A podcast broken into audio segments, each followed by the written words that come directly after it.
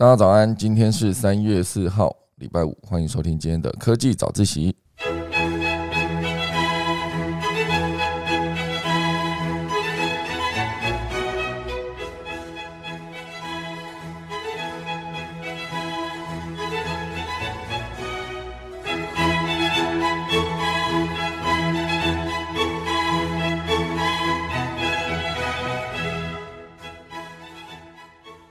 今天要跟大家分享什么样的消息呢？第一大段还是跟乌克兰的这一次乌俄战争有关的相关科技新闻。然后这一次呢，想出了一个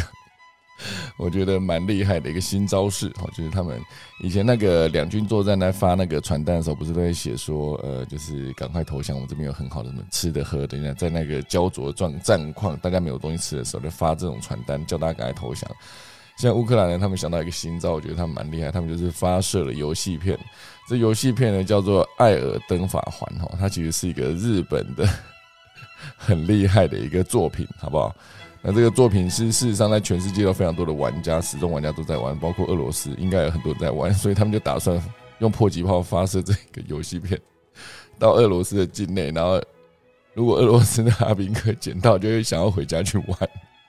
我觉得这这个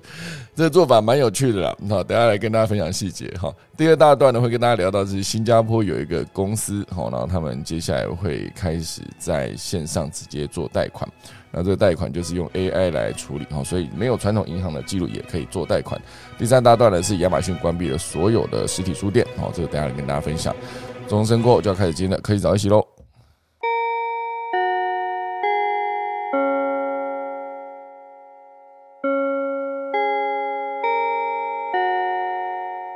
首先呢，第一大段开始之前，现在跟大家分享一个不幸的消息哈。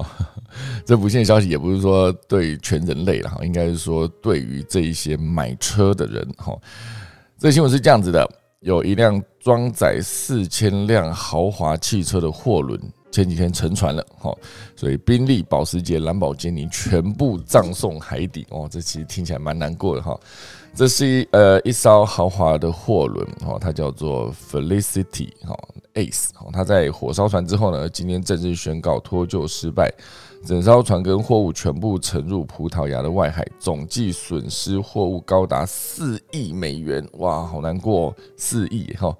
那这一辆车啊，这一辆货轮呢，它其实就是要从德国出发，然后。呃，是从德国的埃姆登港出发，要前往美国的罗德岛，然后二月啊，好，他二月十六就出发了，然后可是他出发之后呢，在葡萄牙的外海起火燃烧，最终沉没哦，所以总计就是这四千辆车都葬身海底。不过庆幸的是呢，这二十二位船上的呃货轮上面的船员全数生还。那当然最难过的就是呃满载福斯汽车的各品牌车辆，哈。应该说，福斯旗下的各品牌车辆，包括福斯啊、奥迪、啊、保时捷、宾利跟兰博基尼，我光听到全部都是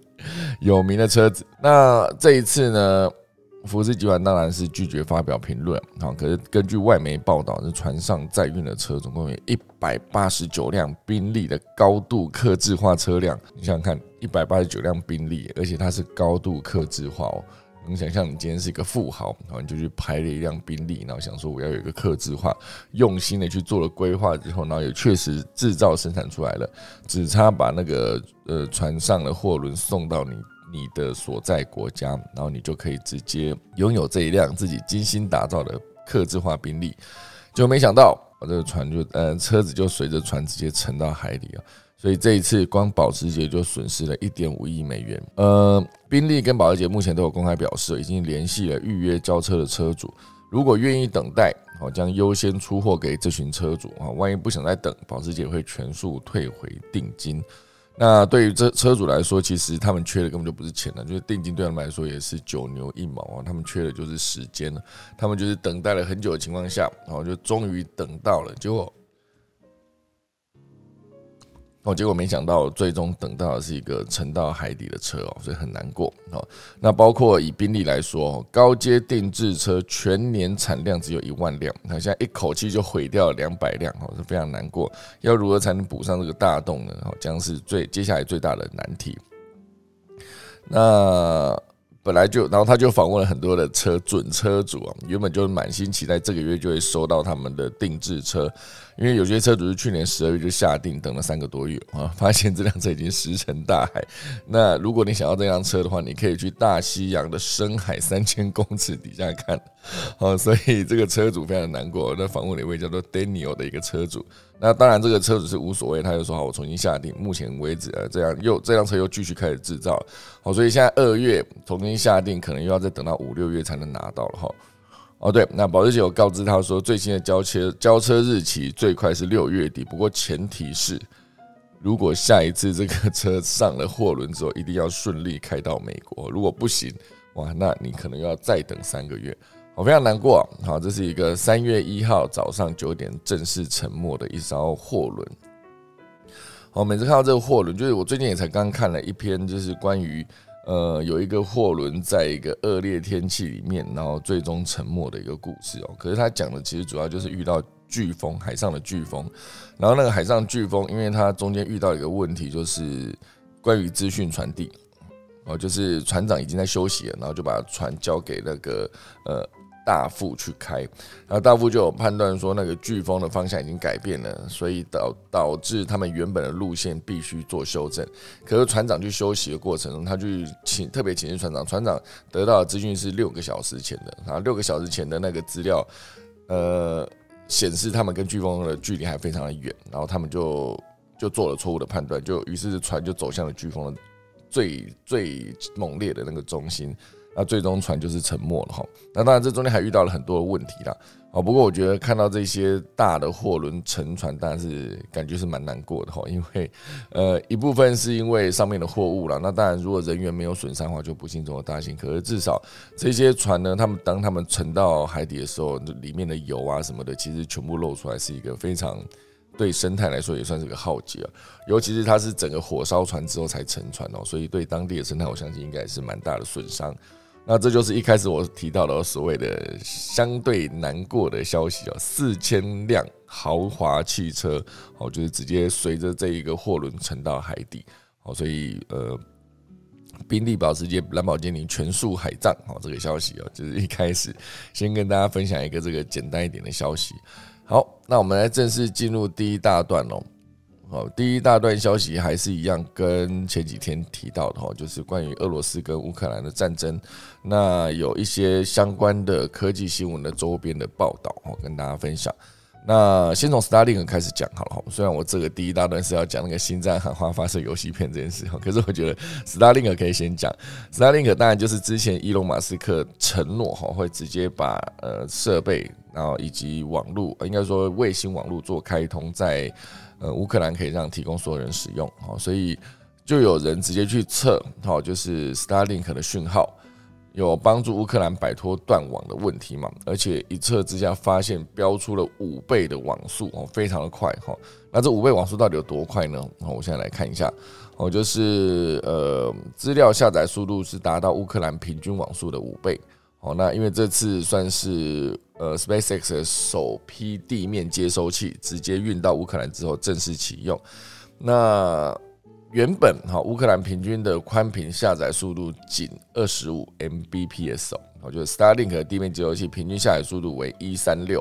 哦，所以最高可达两百。好，你说五倍二十五到两百其实差了八倍哈，那平均。呃，也有一三六，一三六至少也是五倍哈，哦，所以这就是 Starlink 地面接收器未经调整的联网速度。如果你调整过后，呃，网络速度还会更更提升，好，这其实是一个蛮厉害的一个服务。好，所以我觉得，哦，对于伊隆马斯克以及对于 SpaceX，甚至对于 Starlink 这整个服务来说，这一次乌克兰的这个免费赞助这件事情，无次是一个非常厉害的广告。哦，那全世界都可以第一时间看到这个服务，而且。以乌克兰来乌克兰人来说，之后如果战争结束哈，回归平静的时候，这个已经建制好的 SpaceX 提供的 Starlink 的这个网络呢，是不是可以继续的存在？哈，当大家发现哇塞，你的速度这么快的时候，对于当地原本的那个网络的经营业者来说，会不会是一个很庞大的竞争？这可以值得大家好好的后续追踪。不过我觉得，呃，哦，应该说根据呃，根据新闻的报道，这次照片显示，SpaceX 首批运到乌克兰地面接收器为第一代的未改良哦圆形天线接收器，而不是改良后的方形那首批大概运了一百一十到两百一十八个，已经分发给部分的乌克兰用户。哦，所以我觉得目前为止，这一切全部都还是在一个非常赶的一个状态，就直接先送过去。如何让它快速的开通，哦，才是现阶段最重要的重点。哦，所以在调整之前、调整之后，一定还有一些时间。不过至少目前为止呢，在 speed 啊 speed test 上面跑出来的就是 download 一三六，好 upload 是二三点九三，哦，所以这其实是一个蛮厉害的一个数字。哦，所以如果哈。如果这一个可以持续在后续继续使用的话，我觉得有没有可能就做了一个示范点？接下来严格说起来，应该也是可以可以在这个地方做个测试啦。我就是测试的过程中，如果它调教的数据更顺利的话，哦，也许速度可以冲到更快。哦，所以这就是为什么我觉得我喜欢看科技相关的新闻了。很多如果这一个 Starlink 的服务到时候。就是快速推进到全世界的时候，如果以台湾来看，我现在在家里使用的是中华电信的宽频，可是如果说它的速度真的快到一个程度之后，也许我就可以选择用 Starlink 的服务，那就变成钱就被伊隆马斯克赚走了，好，这个 Space Space X 公司这这个公司赚走了，所以一个科技的技术推进有可能会影响到全世界的改变。哦，这就是我觉得这个科技最有趣的一块。哦，有也许可能只是一个技术，它就影响了所有的人的生活。比如说，你的手机现阶段大家在那边低头滑的过程中，就是当初二零零六年的时候，哈，第一只 iPhone 三，哈，呃，它有哎，第一只 iPhone 啊，不是 不是 iPhone 三，第一只 iPhone，当它呃在手机上面可以多点触控，就是可以用两指直接放大照片的时候。这个世界一切都改变了，而这个技术就是快速的推进到所有的触控手机都在用两指触控，哦，应该说多点触控这件事情来取代一开始只有一只手指或是一支笔啊，因为最开始最开始是没有用手指啊，一开始是用触控笔的，就是一个触控笔，然后直接去触控荧幕的单点哈，当然一开始只能这样，哦，所以我觉得。技术的推进永远都是对于人类的生活能不能过得更好是一个很加分的一件事情哦，所以这是关于 Starlink 直接在乌克兰提供了它的呃地面接收站，然后直接接收了 Starlink 的网络，然后达到了一个平均六倍网速的一个相关的消息。好，那这是 Starlink 的资源。第二块呢，我觉得在正式讲到发射游戏片子，还可以再跟大家提供一块，哦，就是这一次乌克兰呢也协助了非常啊，也协呃协请多家企业用协请好，怪怪的。好，这个报标题是这样子的哈。请支援开视野。好，乌克兰协请多家企业提供卫星影像来追踪俄罗斯军队的动态。好，那开视野这件事情，就是你可以直接用卫星监控地面的即时画面这件事。然后来让所有的呃，比如说指挥部，俄罗斯的指挥，应该说乌克兰的指挥部可以快速掌握俄罗斯军队的动态。所以这一次，当然，呃，乌克兰副总理，哦，他就向民间宇宙开发企业以及卫星影像企业发出请求。我希望可以获取俄军动向的侦察影像哦，它的概念会有点像是之前有一部片叫《全民公敌》啊，之前我好像也讲过哦，《全民公敌》就是可以用卫星监控直接确定每每一个你想要监控的人他的即时动向。好，这个开视野这件事情，我觉得就会直觉联想到呃，在玩《世纪帝国》的时候，《世纪帝国》的地图的形态大概分成三种哦，一开始就是你可以会是一个全黑暗的状态哦，你只看得到你一开始的那一间那个城镇中心，那旁边你可以移动的过。程中，你就可以收集到周边的一些消息啊，比如说你往旁边看，你发现诶有树林，就代表说你可以去伐木；发现有金矿就可以去挖金矿；发现有石头就可以挖石头；发现有一些果树丛就可以去取得食物等等。哦，你一开始在开视野的过程中，就会把那些那些视野就会变成它有一个你走过去，然后它就打开，你就看得到。可是当你今天离开那个视野的时候，它就是一个暂物的形态，哦，就是一个你看到那里有一批树，或者你呃应该说你看到那里有一片呃黄金。哦，那可是你如果一直整场都没有再去看那个地方的时候，有可能那片黄金其实已经被对手拆走了，哈，也有可能。哦，所以就变成说，在看视野的过程中，假设你今天去看到对方，哦，你看到对方的城市中心在哪里，然后你去他周围绕了一圈，发现，哎，他好像都没有盖那个军事建筑，代表说他快短时间之内不会出兵嘛。可是事实上，他把军事建筑盖在别的地方，那就代表说你收集到的资讯跟他实际的状况会有个落差。好，所以就会需需要一直去做那个呃调查，他现场的状况到底有没有不一样。好，所以这就是对我来说，讲到开视野，我就想到这件事情。哦，就是两军作战最重要就是知己知彼嘛，你知道对对手的动向，或者是对方想要干嘛，然后就想要埋伏，或是有一个图。级等等，如果一开始消息走漏的话，就比如说乌克兰可以第一时间知道说你现在坦克大量在哪里集结，或是你的部队大量在往哪边移动，他都有机会第一时间先呃去做一些防范。哦，所以我觉得开视野这件事情，用呃民间企业的卫星影像啊这些公司来去判断俄军的动向，来提早做好后续的应对的举措，我觉得是一个非常聪明的一个做法。哦，所以他们现在就直接发信给呃民间的宇宙开发企业以及卫星影像服务企业等等。哦，发现内容有提到说，呃，乌克兰的官方急需要看见俄军的动向，尤其是夜间的动态。然后，因为百分之呃白天的时候，乌克兰上空约有百分之八十会被云覆盖，好，所以高解析的卫星数据对于掌握俄罗斯军队跟车辆的移动相当重要。哦，所以这一块我觉得，当他们持续的用这个方式监控的时候，对于后续你要如何做出应对，哈，绝对是更有帮助。哦，所以这就是为什么，呃，在玩啊，比如说一直拿《世纪帝国》来举例，因为它确实就是一个两军对弈的一个状态。哦，有可能你今天因为每一种兵种都会相克嘛，比如说你看对方出骑兵，你就会出长矛，哎，长枪兵去戳，哈，用长枪兵去攻击骑兵是一个相克的一个状态。那你如果长枪兵又会被一般的普通的步兵克？那可是步兵又会被工兵克，然后工兵其实又被骑兵克，哈，类似这样子，它都会有一个彼此互生互克的一个基础的应对方式。好，所以你有可能先出了几支骑兵，然后让对方以为你都会出骑兵，就出了一大堆的长枪兵来准备的时候，你这时候出了过去的主力主力军队，竟然是一堆弓箭手，那那那一些长兵全部都被你杀完之后，你再把你原本准备好的那个骑兵再出去，好，这样就可以直接在每一个环节，哈，就可以直接的把对手的军队消灭。好，所以我觉得知道对方的情报绝对是最重要的。那当然，这一次的乌克兰副总理也有提到，这是首次有商用卫星影像在大型战争中作为开源的资讯，并且提供军队的动向。好，所以我觉得这是一个极为重要的一个角色。好，所以呃，我觉得这一次乌克兰战争其实有非常多的科技含量在里面，值得拿出来做探讨。好，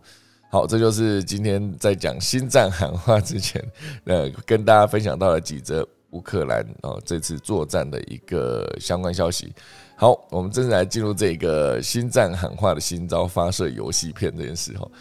基辅的守军呢，将艾尔登法环哈，就是这个游戏发射到俄军的阵地哈。好，就是俄罗斯跟乌克兰战争开打已经将近一个礼拜了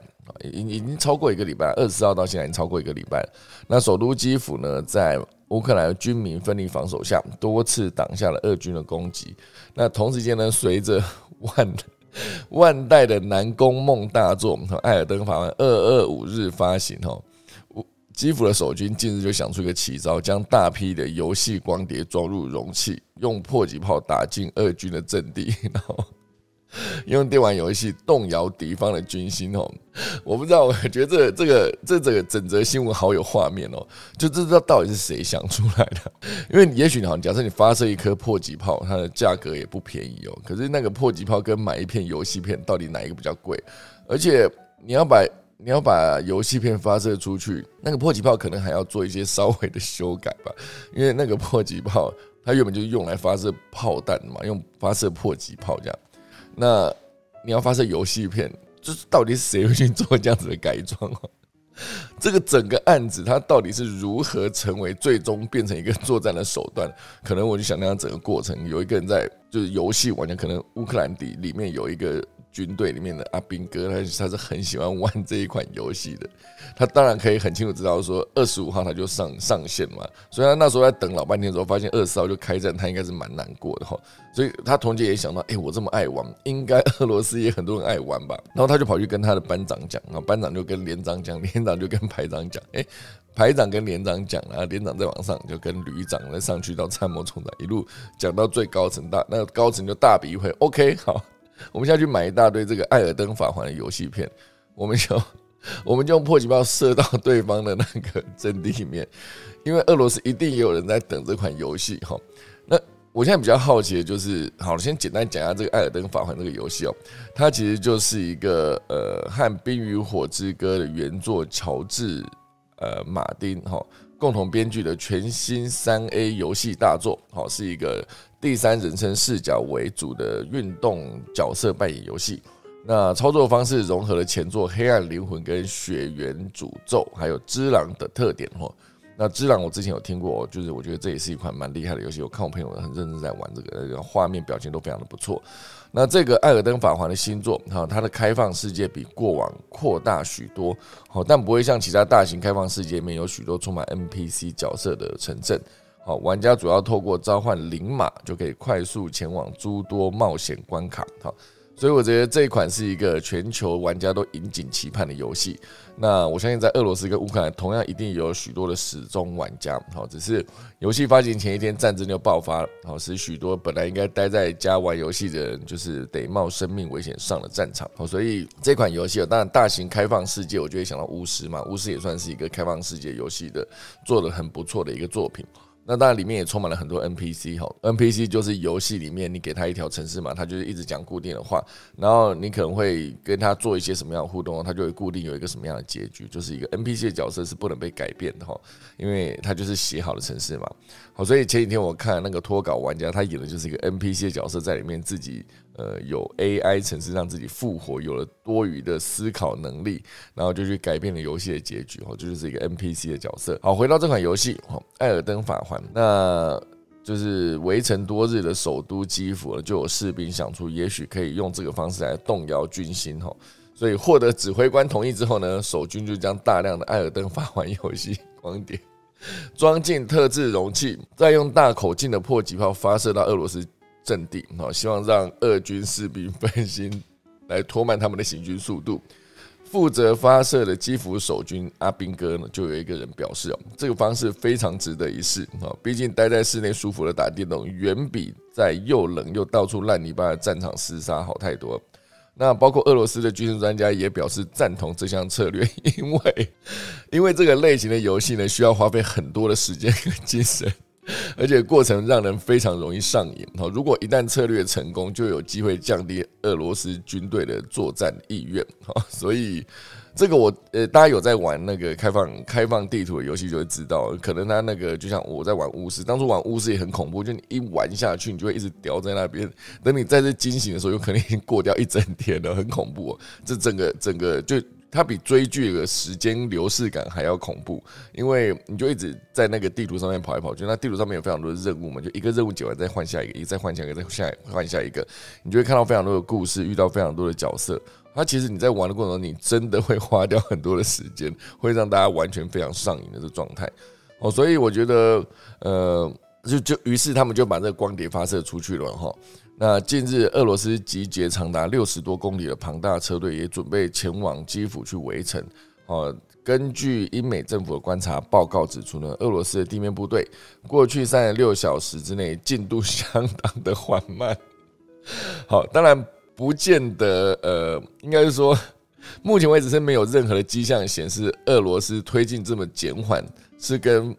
基辅守军发射的这个艾尔登法环有直接的关联。哦，可是有任何可能造成敌军分心或者减速的方法，对基辅主军来说都可以是一个可尝试的机会。哈，所以我觉得，呃，目前为止这一块，虽然我刚刚从头到尾我一直在那边让讲的好像是蛮好笑的一件事，因为我觉得这整件事情它是一个非常有创意的过程，而且我会一直想到这中间的画面。哦，当然战争本身是一个非常呃残酷的一个现状啊，就是。不是你死就是我活嘛？也确实非常多的平民百姓也已经直接受就是遭受攻击之后损失了生命，这是非常令人难过的事情。我讲的全部都是关于这一次俄罗斯跟乌克兰的战争过程中会有一些相关科技的周边的新闻。那包括这一次的这个做法哈，那其实严格说起来也只是一个去改变对方的呃心战喊话这个这个工作，只是发射游戏片这件事情真的确实是从头。从古至今没有人做过。好，毕竟以前三国时代没有游戏游戏机可以玩嘛。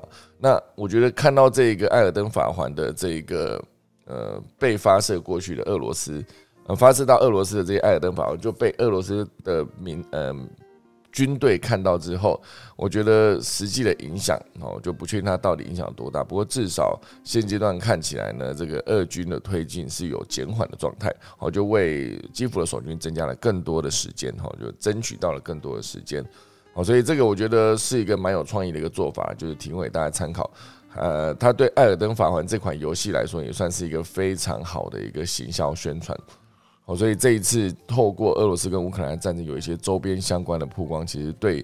呃整个品牌来说，就像刚我讲 Starlink 哈，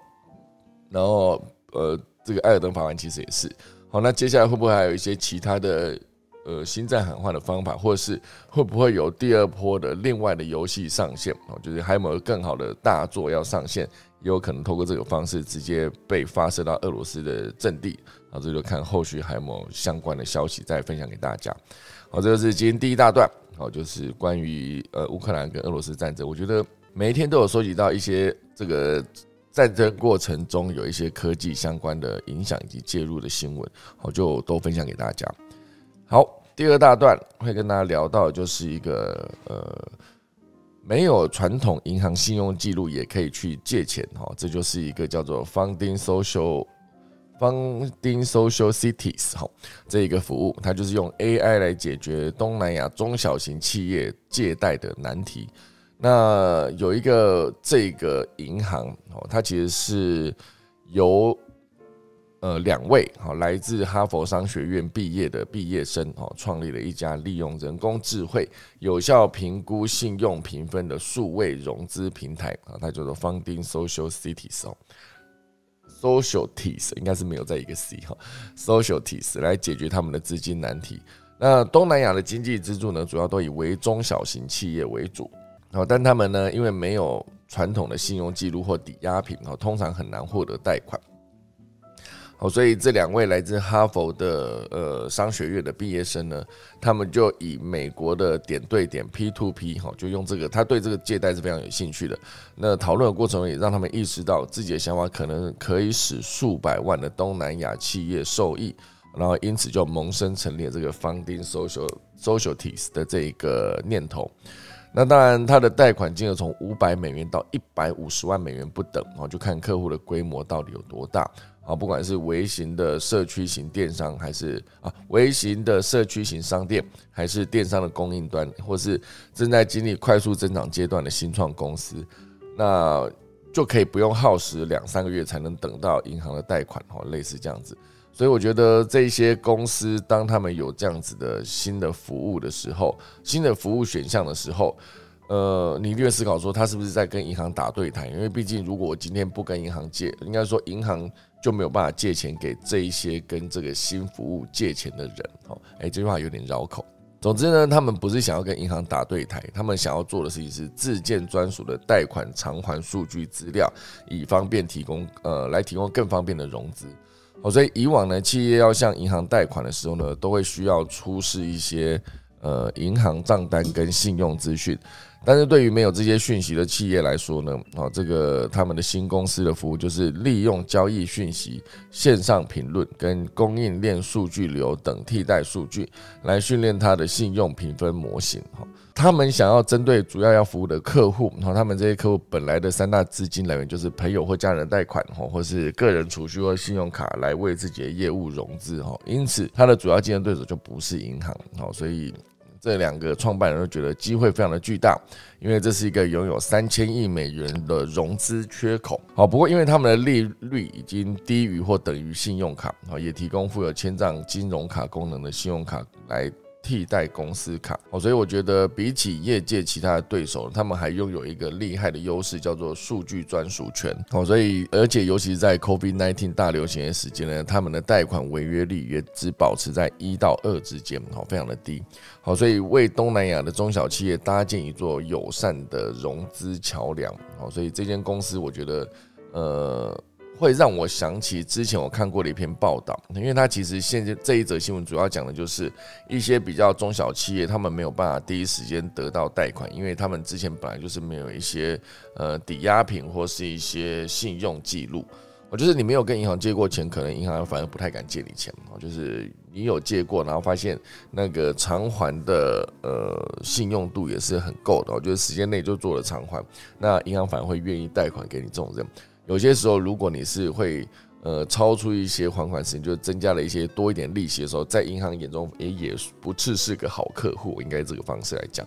哦，所以呢，呃，这个算是这个 Funding Socialties 呢，他们其实是一个呃新创用 AI 来解决东南亚中小型企业贷款难题的一个新服务。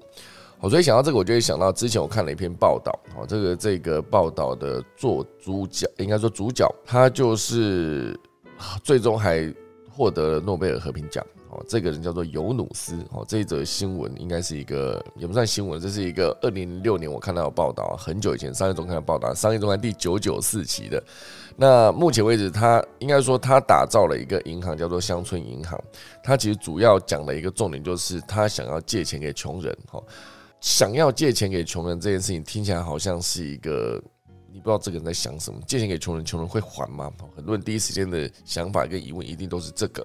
那这篇文章，应该说这篇报道，好，我就快速跟大家分享一下。那这个二零零六年的十二月十五号上线在《商业周刊》第九九四期的报道，这个人，好，他叫做尤努斯，他就是抛弃了在美国的荣华富贵，好，回到了死尸遍地的祖国孟加拉，好，连挚爱他的亲呃妻子跟女儿都离开了，哈，那他的人生到底要什么？他人生只有一句话，这个信念叫做。贫穷应该属于博物馆，不属于文明世界哦。因为他觉得，他当初回到孟加拉哦，二零零六年的诺贝尔和平奖得主嘛哈，他在他二零零六年得奖之前哈，他其实就是提早回到孟加拉，然后他用的是二十七美元以及三十年的光阴哦，所以再往前算三十年，应该是一九哇呃九六八六七六哦，一九七六年他就回到了孟加拉。然后用了这三十年的光阴呢，打造出孟加拉放款规模最大、专属于穷人的乡村银行。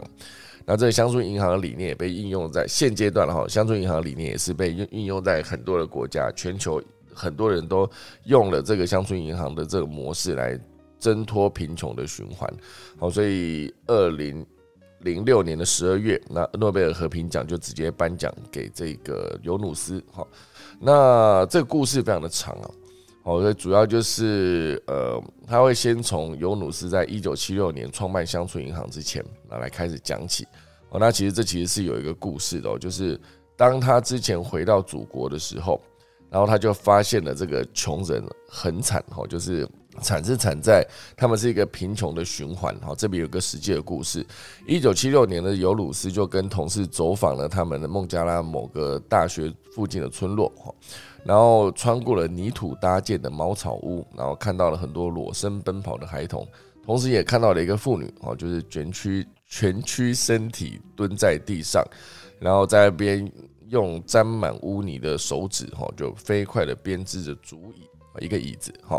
他走过去，然后他就问这个二十一岁的妇女，叫做苏菲苏菲亚的这个妇女，然后问她说，呃，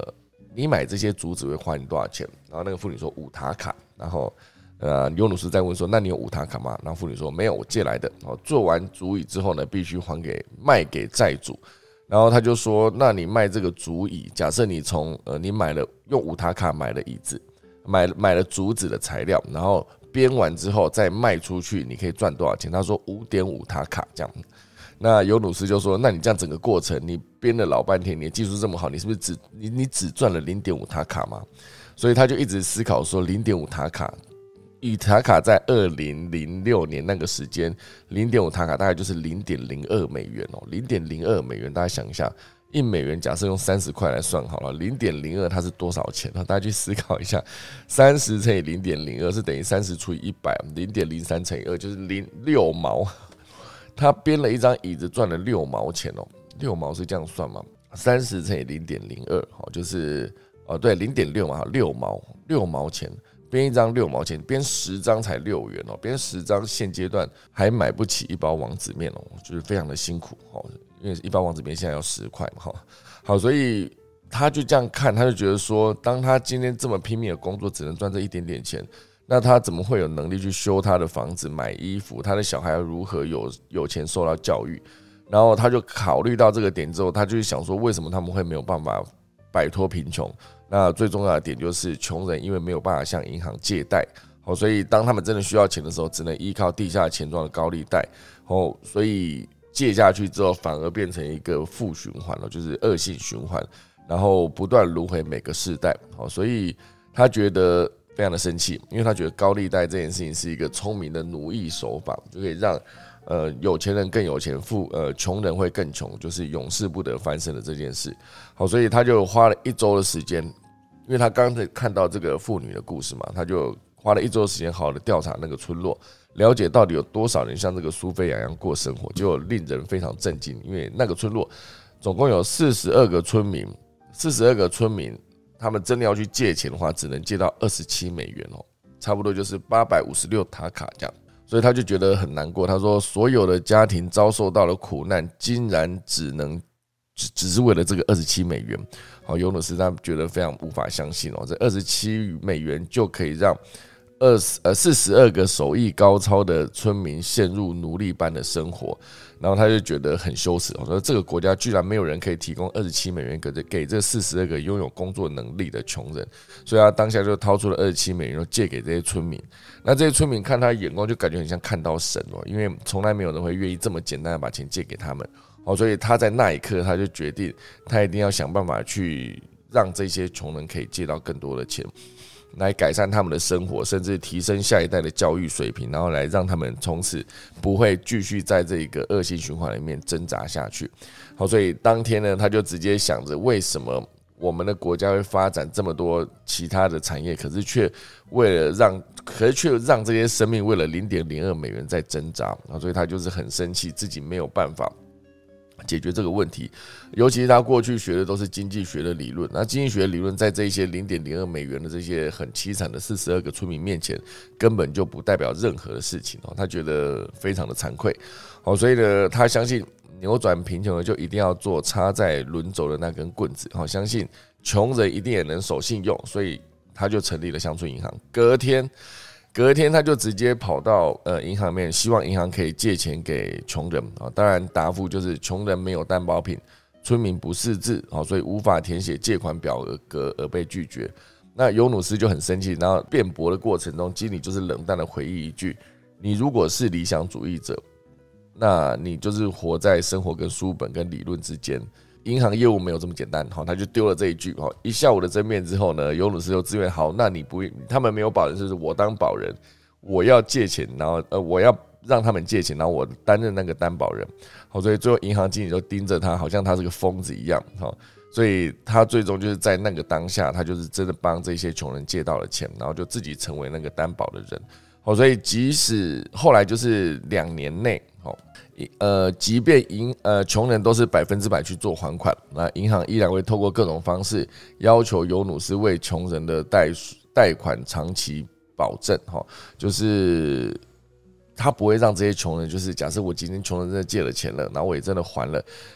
我有这个信用存在，可是银行依然是要求尤努斯继续做那个背书保证，哈，因为呃尤努斯就觉得。穷人的信用还是很，穷人还是很有信用的，不是说他今天穷他就不还钱这样子。之前不还钱，可能是他们真的没有钱还。可是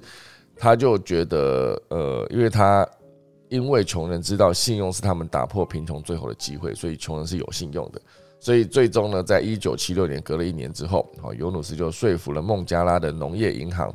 在这个银行的架构底下成立一个乡村银行来做一个实验，好，实验分行。一年后，啊，这个该乡村银行的贷款业务已经累积了五百位借款人，然后还款比例超过百分之九十九，所以非常的高。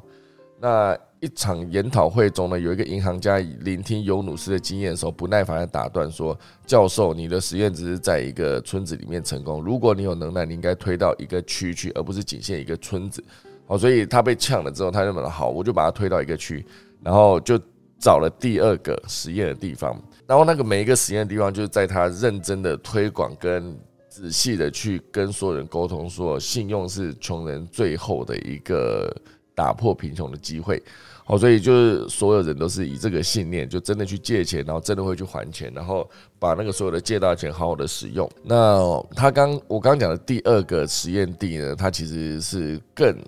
更凄惨的，因为他其实讲的就是呃以妇女为放款对象，好这件事情。因为刚才以第一个第一个小村庄来说，里面当然还是有男有女嘛。那后来他觉得在这个地方生活，就妇女如畜生般的待遇更惨哦。就是因为孟加拉有八成三的人笃信回教，那回教教义并不鼓励女性借贷，好，所以连当时受过教育的精英或者专家都认为借钱给女性毫无意义，因为他们会把钱拿给丈夫，不如借给那些没有工作的丈夫，哦，所以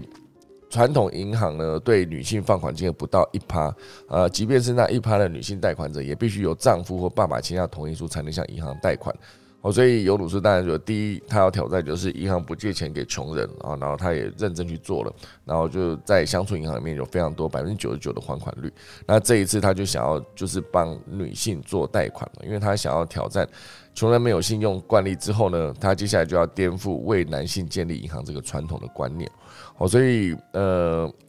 当他们去思考这个点的时候，他就认真的去做，呃。让每一位妇女呢都可以真正透过她的这个努力，然后最终就是可以借到钱。哦，所以尤努斯不仅是一个经济学家、银行家，甚至是一个苦口婆心的传教士。哦，所以他用了很多的方式，然后让这个妇女也真正开始思考，说不是说真的借了钱就要拿给丈夫，就是她可以有自己，比如说自己知道要该如何运用借回来钱这件事。好，所以呢。在一九八三年，乡村银行成立七年之后，这个银行呢，终于从政府手中取得了银行的执照，正式成为一家独立的银行。七年后嘛，哈，所以这这个一九八三年这年，同时也是他第一任妻子跟大女儿莫妮卡离开他的六年，所以他严格说起来，就是他成立了乡村银行的隔年，他的妻小哦就全部离开他了哈，因为那时候他在做这个一开始是非常辛苦的。那尤其是这个莫妮卡啊，就应该说维拉，他妻子叫维拉，第一任妻子叫维拉。维拉就是在他开始拼命做乡村银行，在推广很很很辛苦的那个过程中，他们本来想要回美国，然后就是一直叫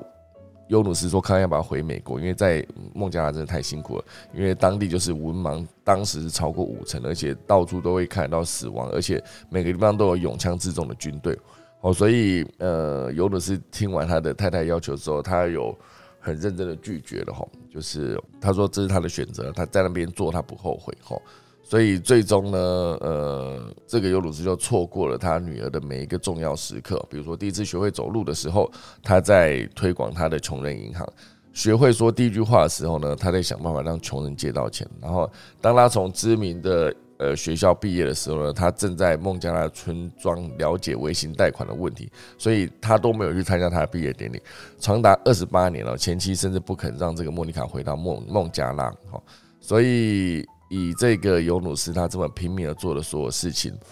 他当然就是改善了非常多穷人的生活，然后孟加拉的经济呢也告别了绝望，进步中就是呃最。那个时候算起来的五年是国民成长所得成长了百分之啊，国民所得成长了百分之二十五点二十点五，然后让所有的穷人哦就改变了命运哦，就是最终一个结论就是一个人的力量改变了一亿人的命运，让他们脱离了贫穷的循环哦，所以最终呢，这个名字呢就是会永远被记在孟加人孟加拉人的心中哦，就是这个乡村银行这件事情。好，所以这是一个非常长的故事啊，当然很多细节是没有跟大家分享到，因为我觉得当初我第一次看到这篇这则报道的时候，我看到那个，因为穷人相信哦，就是呃，信用是他们脱离贫穷最后的机会。我那时候看到这句话的时候，我记得我是在一个捷运上看的。我看完这句话，我觉得哇塞，超感动的，当场就是差点落泪哈。因为我觉得，呃，你可以想象在那个贫穷线底下生活的那些民众，他们到底会有多辛苦。其实这边提供一个数据给大家参考一下，这个所有在使用 Clubhouse 的听众们，呃，如果你有大学学历啊，恭喜你成为全世界前百分之七的那个幸运儿哈。我之前第一次听到大学学历是全世界，就是所谓高等教育了。如果你一旦受过高等教育的话，你就是胜过了全世界百分之九十三的人，是全世界百分之九十三的人是没有受过高等教育的。所以不管你念的是什么样的学校，它只要是一个大学，吼，它你就是已经是全世界全世界前百分之七。好，所以大家真的是可以好好的就是珍惜自己拥有的一切，因为毕竟我们现在生活在这么呃，我觉得相对是优渥的环境中。那如果可以更知足、更惜福的话，就可以更让自己更努力去做一些对的事情。那可以对别人产生好的影响，哪怕你只是比如说像我做了一个影片，改变了一个心情不好的人，他看了我的影片之后，觉得嗯笑一笑，觉得开心了，就可以去睡觉，或者就是在调整心情，继续面对他不想做的工作，或是他难难过的一个情境。至少是可以改变人家，就是有一点意义啊。就是像尤努斯做这件事情，我觉得他当时就是非常的有意义。那尤其是到后来，他就把这个乡村银行的经验就输出到菲律宾、马来西亚、中国跟等四十个国家。而这一篇报道，它是二零零六年，那时至今日，经过了哇塞二二十六年哦，这么久啊？哎，还是十六年？二零零六加十六，对，经过了十六年了。经过了十六年的现在，好，我相信那个乡村银行应该已经做得更好，而且。不知道尤努斯现在目前为止人人怎么样？不，因为我不知道他几岁，我只是一直记得这个人。我看过一次，我就永远记得尤努斯这个名字哦，就是永远被记在孟加拉人的心中，同时也是对我来说，他是一个很很重要的一个存在，因为他就是呃，当时看到我就会。一辈子记得这个人啊，很很努力。现阶段他八十一岁，哈，因为他一九四零年出生的，六月二十八号应该是一个诶巨蟹座嘛？诶，六月二十八号是巨蟹座，对对，应该是狮子座的之前嘛。狮子是七八月，七八月的前六七月，对，巨蟹座。好，尤努是巨蟹座。目前为止呢，他八十一岁，然后出生在英属印度吉大港，哈，就是孟加拉，然后他国籍是孟加拉，哈，然后。获得非常多的奖，诺贝尔和平奖，二零零六年获得诺贝尔和平奖，好，然后算是他得到了最大的一个奖项，贡献就是孟加拉的乡村银行以及小额贷款。好，关于这个呃尤努斯，好，大家有兴趣可以去搜寻一下。呃，这个不是 Life Science 的报道，要讲跟古巴比一样的话。好，这就是尤努斯的故事，非常的长哦，今天花了大概二十几分钟来讲了这个故事。那好，我们现在进行第三大段。第三大段是一个亚马逊它要关闭实体书店的一个相关的消息哦。我觉得亚马逊在经过了这么多的测试之后呢，最终哦，它其实决定要关闭所有的实体书店，总共有六十八间的实体店面全部都要说拜拜啊，最终还是要回归线上书店。那这其实讲的就是贝佐斯哦，他其实。原本是把一间网络书店变成什么都卖的亚马逊的线上商业帝国。那因为全球疫情呢，使得经济大受影响的时期，亚马逊甚至迎来史上最大幅度的成长，年营收飙升了百分之三十七，哈，超过了三千八百亿美元，非常非常的多。那整个的呃，在年营收飙升的过程中，为什么要关闭所有的实体书店、跟四星级的商店、跟快闪店全部都关掉？哈，这其实是。它实体零售策略上面的一个非常重大的转变。那亚马逊之后表示，未来会把重点放在呃杂货店以及跟其他零售店提供技术，哈，就是把。提供技术这件事情变成他们最重要做的事。那这项决定呢，共影响美国和英国六十八间门市。那关店的时间因地而异，有可能会陆陆续续关闭。那只是最终会把全部都做关闭这样子。那关闭的过程中，公司也会为这些呃原任的员工提供其他的职务。那如果你决定不续留员工，还可以获得遣散费哈。但是拒绝透露有多少员工受到了影响。哦，因为我觉得实体商店这件事情呢，其实可以回顾一下。二零一五年，哦，第一家实体商店在美国西雅图开幕之后呢，亚马逊就会大力推展哦实体实体商店的零售版图。二零一七年以超过一百三十亿美元价格收购一个呃 Whole Foods 哈。二零一八年哈，无人商店 Amazon Go 也正式开幕啊，四星级的商店也在同年开业，所以陆陆续续开了非常多的实体的店面。那他们就是一个积极从电商走到实体店铺这个策略啊，其实刚好就跟那时候雅啊马云提到的新零售还蛮接近哦，就是你的线上必须要佐以线下的一些实体店面来做呃搭配，来做好更让消费者有更好的体验，购物消费体验。哦，所以即便他这么积极的做推动，但是实体商店的销售成长仍显著落后于整体的零售服务。哦，所以以他们在持续持续推进的过程中，他们就发现实体商店确实是收入是比较低的，而且进展也比较慢。那亚马逊这一个，我觉得贝佐斯是一个很酷的，就是他不管赚多少钱，他都持续投资在对的领域，所以很多的。呃，股东们就是长期持有那个亚马逊的股票，他好像也不会真的有这么多的分红可以拿到，因为毕竟贝罗斯都会一直把钱拿到研发下一个世代应该有的技术，或是应该垫高他们的竞争门槛等等。好，所以呃，接下来所有的亚马逊的实体书店哦都会被关闭。那线上的存在当然还是存在了，因为卖书这件事情一个一直以来都是他们很重要的一个重点。不管是他们有做了一个电子阅读器，比如说亚马逊的 Kindle、Echo，还有一个 Fire TV 等等这些设备，都有机会为亚马逊的 Prime 订阅者可以提供更低的价格跟优惠。哦，所以最终还是会回归线上，因为他们发现实体店面其实相对是比较贵的。我觉得实体这件事情，其实某种程度上也接有一点接近，就是呃，以前我们一些企业创业的时候，都必须要马上租一个办公室，我觉得一定要有一个办公室，大家可以实体办公，可以快速的面对面解决问题。可是当疫情导致所有人 work from home 之后呢，大家会发现在线上。呃，用线上视讯会议的时候，也可以找出一个很有效率的方式，那它就有机会取代实体一定要见面。所以现在就变成疫情相对的比较和缓之后，很多的企业呢也开始直接把办公室就直接做，就不要再。退租哈，就不要应该说办公室就拿去退租，就不要再继续租，就把那个租办公室的钱省下来，可能还可以给员工更多的福利，好，甚至直接一开始疫情期间，很多 work from home 的人，他们甚至还可以领到一笔经费，就是让你增加一些在家里可以好好工作的一些设备，好，比如说文具啦，比如说更好的椅子，比如说更好的连线等等，更好的电脑，好，就甚至还有这么一笔钱是做补助，你可以去做申请。所以我觉得实体的店面在疫情期间，当然因为疫疫情期间实体店面就会更惨嘛，就大家没有办法到现场，那还不如直接关掉。好，所以我觉得在现在这个时间点，疫情逐渐趋缓，全世界逐步解封的这个现在，他把所有的实体店面退出，当然你现阶段没有办法马上看到它后续的影响，有可能是你可以看接下来几年，再回过头来看这个决定，哈，就会知道说当时啊，就是二零二二年的二月，呃，二零二二年的三月。哦，他决定要关闭所有实体店面，到底是一个对的决策还是错的决策？可能要往后看几年才知道它后续的实际的影响到底有多大。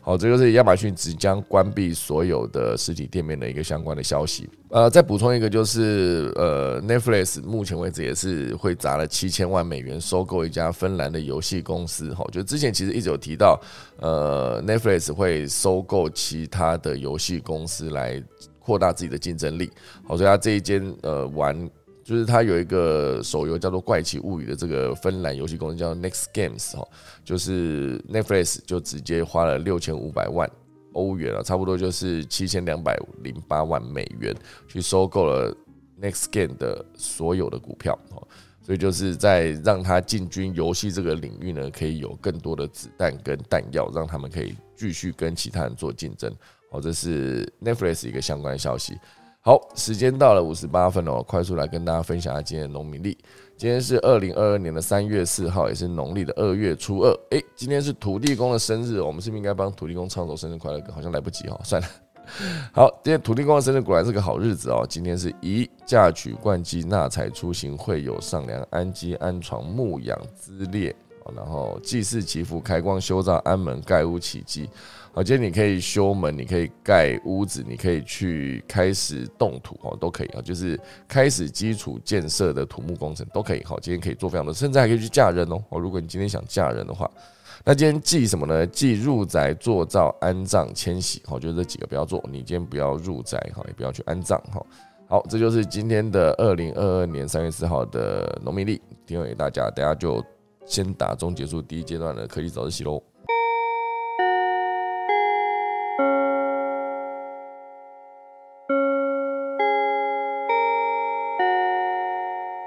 今天谢谢大家收听啦！哎，好，我们看到我们老师何明燕老师又到现场了哈。那个老师今天换回了原本橘色的背景，是不是？因为之前前几天是蓝色的，我有注意到。换一下，嗯。哎，今天是周五哎，嗯，对呀。秀导中间谈的尤努斯好像谈蛮久的哈。对啊，我谈了二十一分钟。他这个模式事实上当初就是，其实就是所谓的社会企业做法啦。嗯，所以呃，他这个用穷呃，就是其实当初乡村银行也叫穷人银行嘛。嗯，那事实上他解决的也，嗯，一般在做这一类企业，当然直接的就是说你利用。呃，比较我们一般称为，也不能说一定是弱势族群，可是弱势族群其实还是有一定的一些信任基础或者特长，把这个转换成嗯可被利用的呃呃呃信任基础，好，那再用一些数据化的东西去实现啊，所以用这个方式去做，所以一般社会企业都是把比较。没有被照顾到的社群的事情，呃，拿出来，然后用他们自己的力量去，能够再重新去做这种信任的基础，嗯，那最最基本的，其实，在做这类社会企业的时候，同时是你解决了一个人问题，有时候他们还是会继续往家庭去扩展，所以同时他们也会提供给家庭一些支持啊，嗯，因为有时候在呃你在处理个人的时候，呃。虽然对他个人有帮助，可是每个人回到家庭的时候，还是会面临一些家庭的遗术，所以呃，有时候的扩展会往这个地方走了。所以这当初社会企业其实，在二零一五一六的时候，事实上是还蛮盛行的一个模式。现在当然也持续在做了哈。那这一部分来讲，我觉得还是很重要的一个企业的一个基础，就是以社会企业在做运营。嗯，那嗯。嗯，这一类企业，事实上，尤努斯在去年，应该是去年，是不是东京奥运啊？嗯，就到现在。去年是东京奥，去年啊，去年，对对对对对对啊对啊，去年。去年是东京奥运嘛？事实上，在东京奥运也有获奖啊。他获奖的是他利用运动员的社群去做一个互助的机构，然后协助大家能够去开呃自己的呃去创立自己的创新公司。那那个东西，我觉得大家也是可以去研究的。就是说，那个他也是因为那个运动员的从他们的这个新创公司的支持来讲，去处理这一部分的事情。那我觉得这个那一个部分也是大家可以去研究，所以成立了很多以运动员为主体去呃开创的呃新创公司。那那个那个部分，我觉得也可以供作大家参考。那我一直觉得社会企业事实上是一个呃，也是一个企业回归到到去服务社会最基本的面貌啦。那现在来讲的话，事实上还有另外一条线的运营，就是零碳的部分嘛。所以零碳的话，怎么变成是社会自己本身在生产时候的作为，或者把照顾环境的事情直接处理在自己的生产或服务的事业上，我觉得也是一个可以去处理的方式。那嗯。亚马逊的事情，其实亚马逊，嗯，常常做这一类的事情啊。事实上，他当初发的一个，比如说他的，呃，原先在做的一些呃，smartphone 也是没有做得很好，后来也是直接收掉。所以贝佐斯在这部分动作，事实上是比较快的哦。嗯，那只是说，以你以他出发来讲，他当初电商做的时候，事实上，呃，直接倒下的就是。嗯，其实就是美国的实体书店嘛，所以其实现在实体书店真的剩下不多了。嗯，那你如果去他的那个实呃实体店看，他的他的快闪店其实很多是开在一些呃一些连锁店里面啊，比如说 Course 或者他收购的那个 Whole Foods 里面。那是做快闪店，可是他的实体店，呃，实体店本身事实上还是以经营他的书店为主。那这当初这个书店的形态，就是他开了线上商店以后倒下的，呃，这个呃产业嘛。所以他真的在线下，事实上我回美国的时候。到他的实体书店看，其实整体当然他有呃，他会从线上的经验去做推荐，可是这个事实上跟他线上的行为还是不太一致的。那整体的店面来讲的话，做法。我觉得跟原来的书店差异并不是太大，所以你的销售销售的体验来讲的话，我觉得还是落回到传统的模式里头。那我觉得再加上你疫情的影响，应该在这部分事实上表现一定是不会太好。那我觉得其实你以目前电商的发展来讲，一个是比较社群化的电商或者直播的电商，那这个在美国的 Amazon 事实上是都还没有实行嘛，哈，所以它这部分的走向事实上跟是跟大家比较不一样。其实他走的方式是比较能够用他的会员制去结合，所以他一直从在社群跟直播这一部分都没有处理，因为他们是直接用自己的星级的平等还有会员制来处理。快速的 delivery，那美国在做这种直播的部分，或者短视频，或者社交，就跟 Amazon 比较没有关系啦。所以电商来讲的发展，在美国的状况，我觉得是老实说是比较不太一样。那现在就在谈说这一类的新的这种直播、短视频，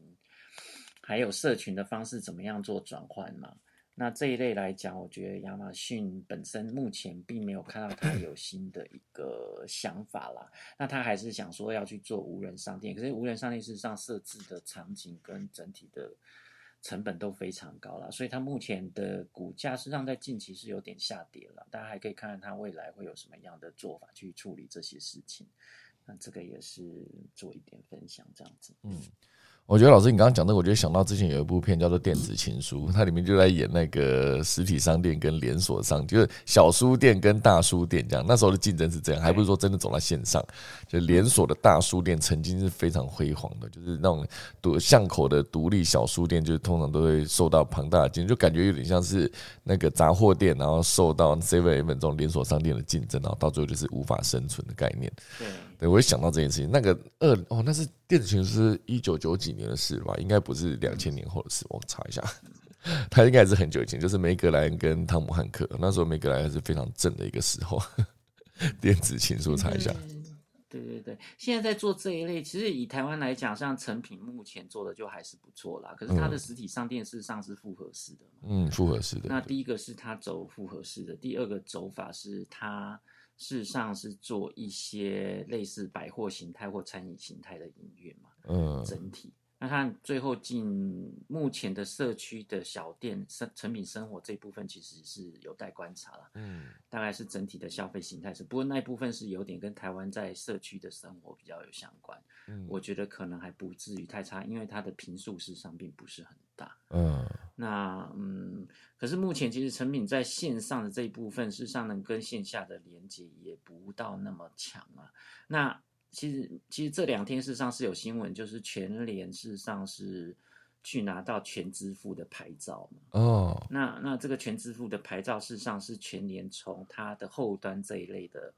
呃。就是从会员制再到信用卡，还有会员积点的部分，希望能够开始发展一些支付的业务了。那这支付的业务有可能就在后面的 database 如果可以串得起来的话，就可能可以形成新的一个。呃，金呃不同的一个金融形态的业务，可能是做一点，我想可能不至于是小额贷款啦，可是个做一些个人信用或循环利息这一部分的维运，所以全支付这一部分，台湾有目前好像有一两家开始去处理这一部分的呃比较偏向银行的一些行为的发展，那这部分的业务，我觉得是在台湾是值得观察的。嗯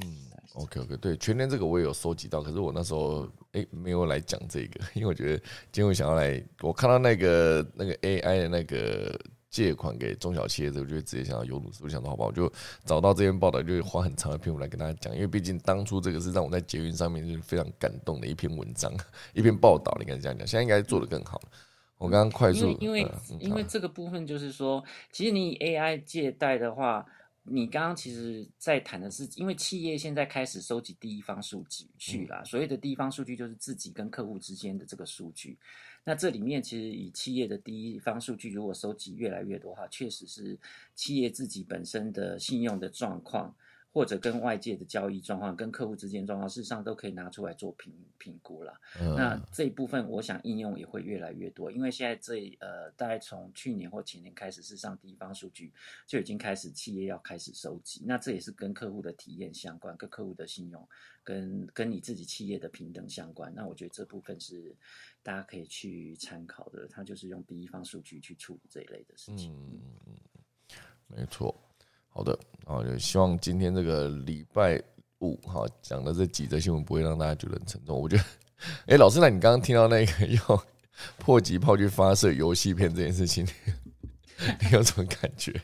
我自己是觉得，我一直在想，当然这个场景是蛮厉害的啦，只是说这个军中的行为有可能因为要去看片子嘛，要是我可能连游戏机一起送过去，会不会比较快？哦对呀。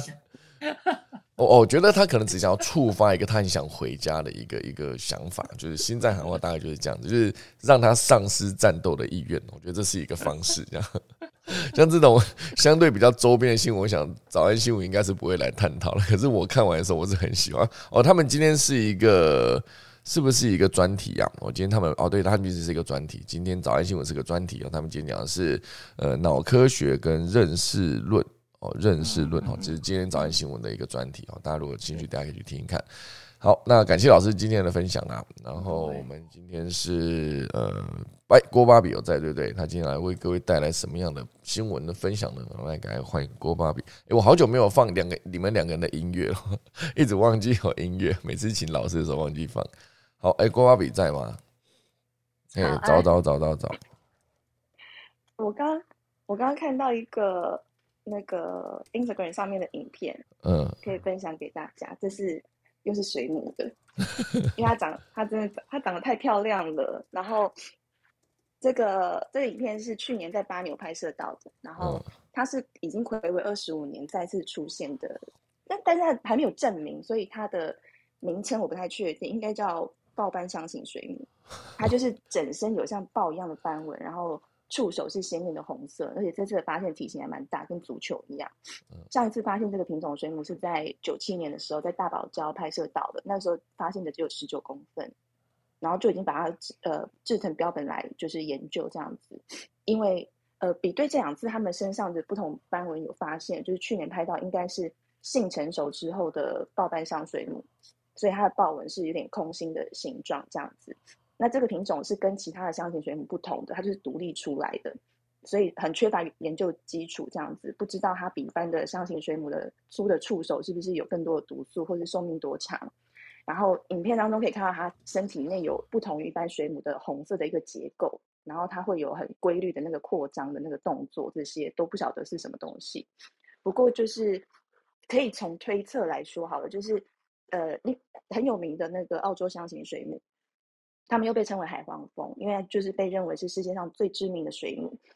那是因为它毒液当中拥有一种叫做孔蛋白的成分，它就是蛰到你之后，它会在呃你的红血球上面穿孔，让你的红血球的呃里面的钾流出来，所以你的血液就会大量的产生钾。然后，所以被水母蛰到之后，它的那个皮肤才会马上出现红色的斑痕，这样。然后随后就是引发疼痛啊、休克，然后心脏病发。你没有抢救，就是。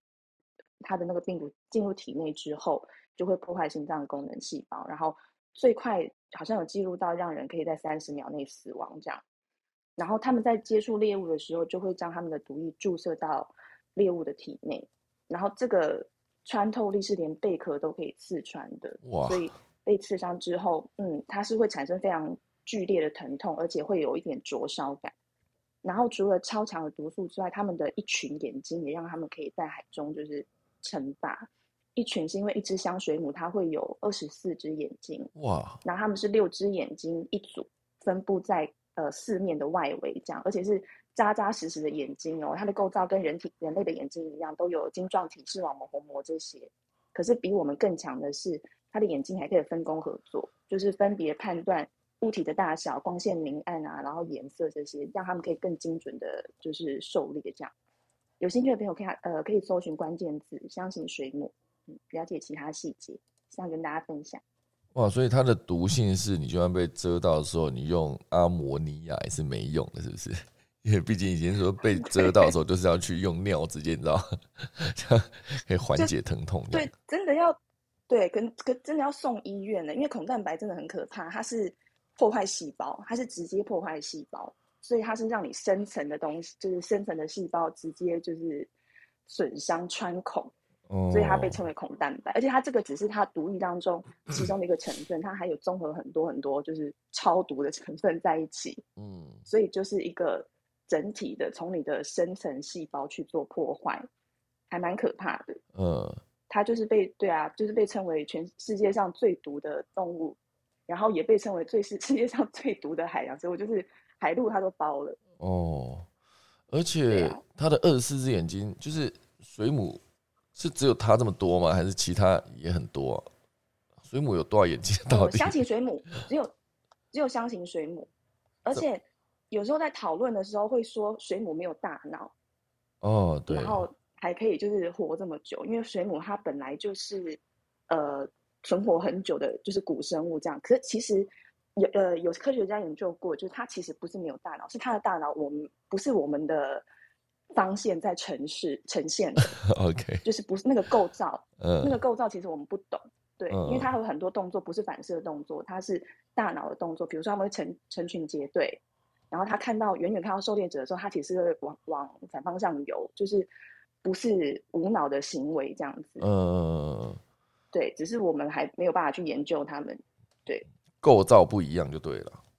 对，构造不一样。嗯，所以然后他们他们又又是完全透明的嘛，他们的结构就是。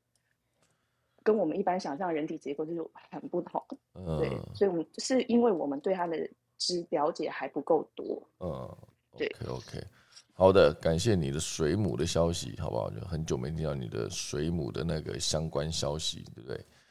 很厉害，对，鬼刚哎鬼刚哎对，从鬼刚 A 到现在那个头断掉的水母，时间真的过很快。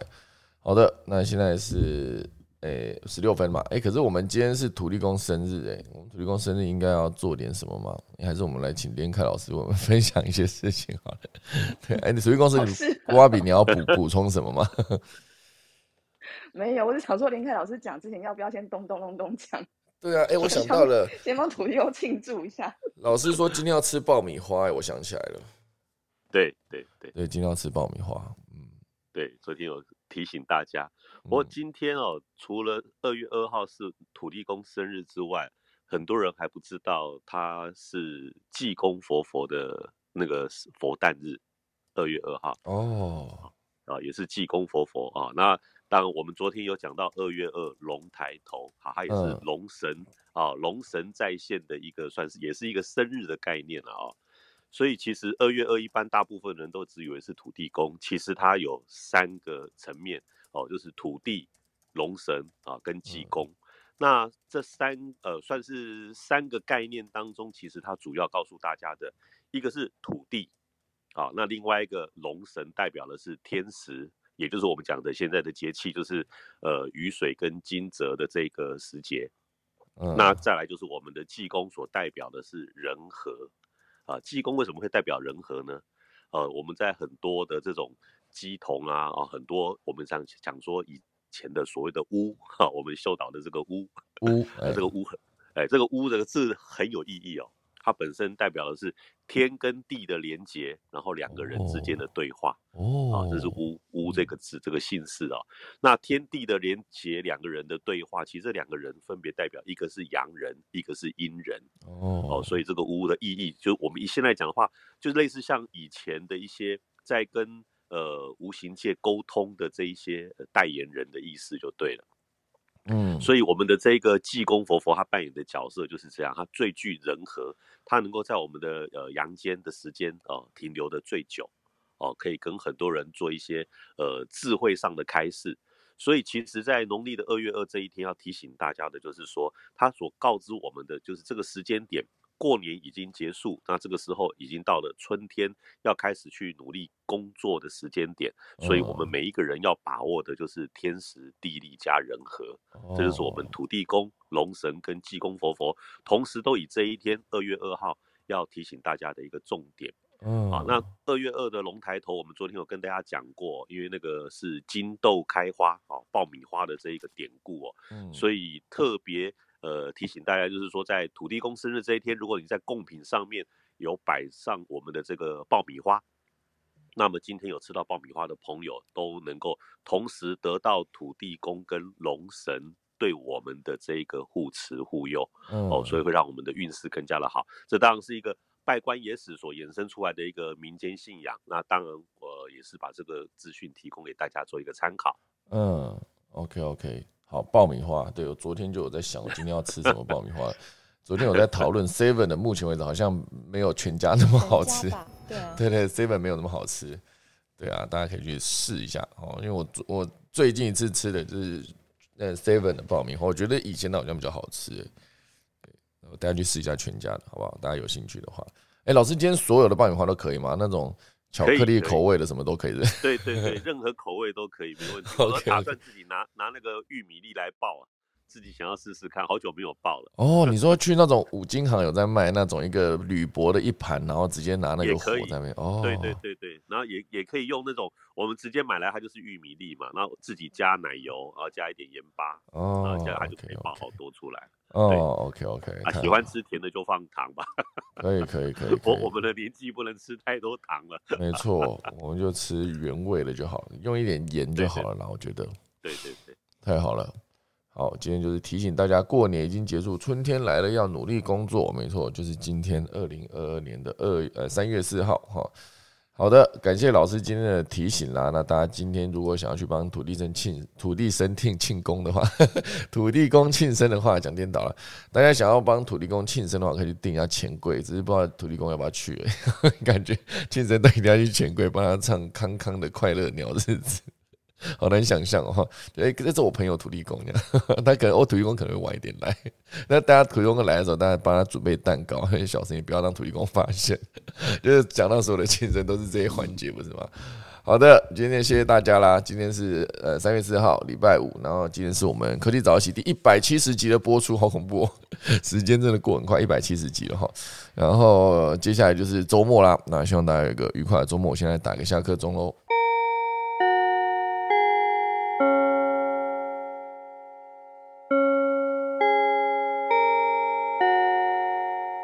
好的，接下来祝大家周末愉快啦！科技早自习下周一三月七号再见，大家拜拜。